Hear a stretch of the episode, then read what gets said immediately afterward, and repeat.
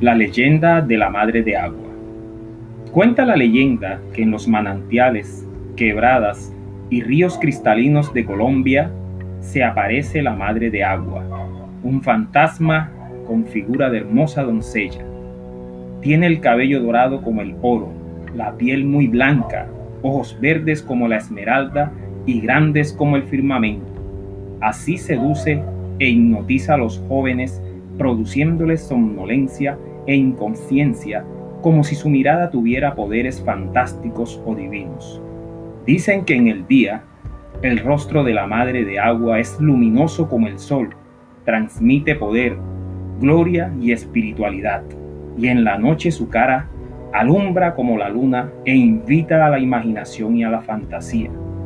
Lo cierto dice que su cuerpo muestra una personalidad dominante, fuerte y musculosa,